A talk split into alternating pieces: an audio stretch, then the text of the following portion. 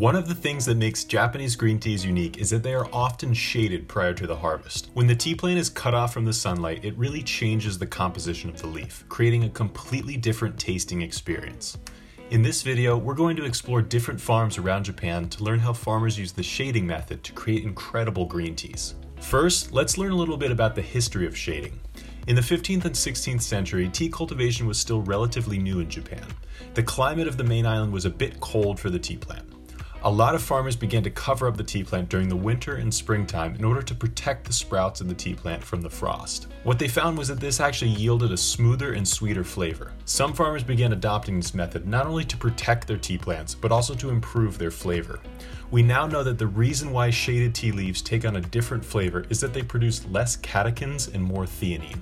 When the tea leaf is exposed to sunlight, it begins to convert the sweet theanine into more bitter catechins. The plant also produces more chlorophyll, which alters the color of the leaf. To study this concept further, let's take a quick trip to Kumamoto to visit the field of Mr. Fujisako. Hello, we're here at Mr. Fujisako's organic green tea farm in Kumamoto. And we have here a wonderful example of shaded and unshaded tea. Here, this plant here is unshaded, so you can see that the greenish color or the green color is really nice, bright green, and is rather clear. When we take now a shaded leaf and we put it next to it, here you can really see the difference. So it really gets dark green, filled with chlorophyll and filled with theanine, which theanine is actually an amino acid which makes the tea sweeter in taste and subtle. There's a subtle sweetness and also the umami taste coming more to it.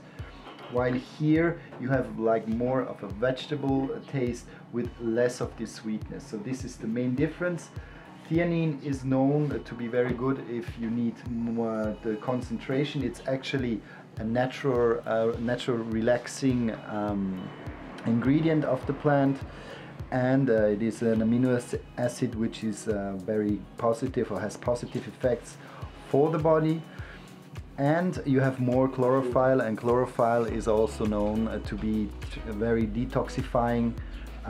So actually it is said that the shaded tea plant is even better. Fujisako actually, he is shading the tea 2 weeks before the harvest. So the last 2 weeks before the harvest, he's shading his two teas, Hinokuni and Bezaku, and he also has another one, the Tamamidori, which is an unshaded tea.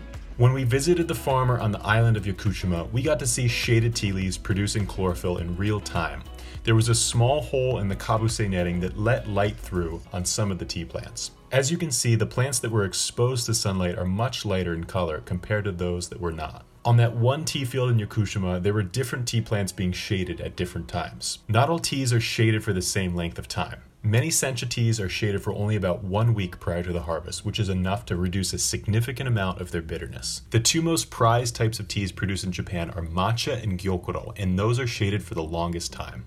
To be considered gyokuro, or true high-quality matcha, the tea plant needs to be shaded for at least 3 weeks prior to the harvest. Oftentimes, a farmer will shade gyokuro in stages. First, they may begin by filtering out 50% of the sunlight with one layer of kabuse netting.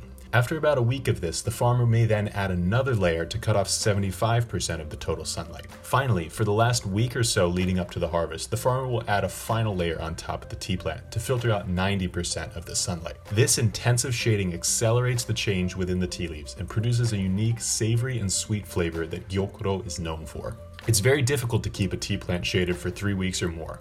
Even though the shading process can improve the flavor of the tea greatly, it is a stressful time for the plant. The tea plant produces more caffeine to protect itself from insects, which is why long shaded teas like gyokuro and matcha are the highest in caffeine. Talented farmers like Mr. Sakamoto and Shibushi are able to grow excellent quality gyokuro without the use of pesticides or chemicals.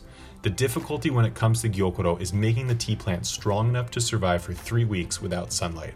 To do this, Mr. Sakamoto creates an innovative fertilizer out of sedimentary rock and organic compost. This allows the plant to absorb nutrients from the ground and stay healthy even as it undergoes a 3-week shading process.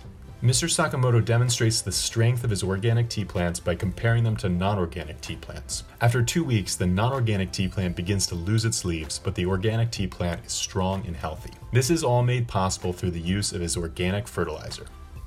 Mr. Sakamoto will often judge the quality of a tea just by examining the leaf. He says that tea leaves that grow without the use of organic fertilizer are missing out on key nutrients, which makes the leaves weaker. He even likes to hold the tea leaves up to the sunlight to see if they are translucent. This means that the tea leaf has a lower cellular density. He will also test a tea leaf by tasting it right off of the plant to assess the quality before the harvest. After the tea plants have been shaded for 3 weeks, they can be harvested. Some gyokoro is hand harvested, so instead of a simple netting over the plant, the farmers will build a scaffolding. This allows enough space for people to come in and pick the tea. All these people gather together underneath the shade to pick tea for 1 day out of the year. When it comes to picking premium Japanese green teas, you want to go for the top 3 sprouts of the tea plant. These will be the sweetest in flavor and the highest in nutrients. More expensive teas like gyokoro and sencha will be made from these leaves, while less expensive teas like bancha will be made from either more mature leaves or later harvests. By using only the top leaves, a farmer is able to create a tea that has an even smoother and sweeter flavor. Shaded teas tend to contain more caffeine, more theanine, and more chlorophyll compared to their non-shaded counterparts. If you are looking for a smoother and sweeter tea, you will want to go for a nice shaded tea like gyokoro, kabusecha, as well as some shaded sencha teas. Because they have more caffeine and theanine, these teas will also tend to produce more of a calm, alert feeling, which can be great for long periods of work or study. Thank you all so much for watching. We really hope you enjoyed this video about shading and why it's important to the world of Japanese green tea. We'll see you next time.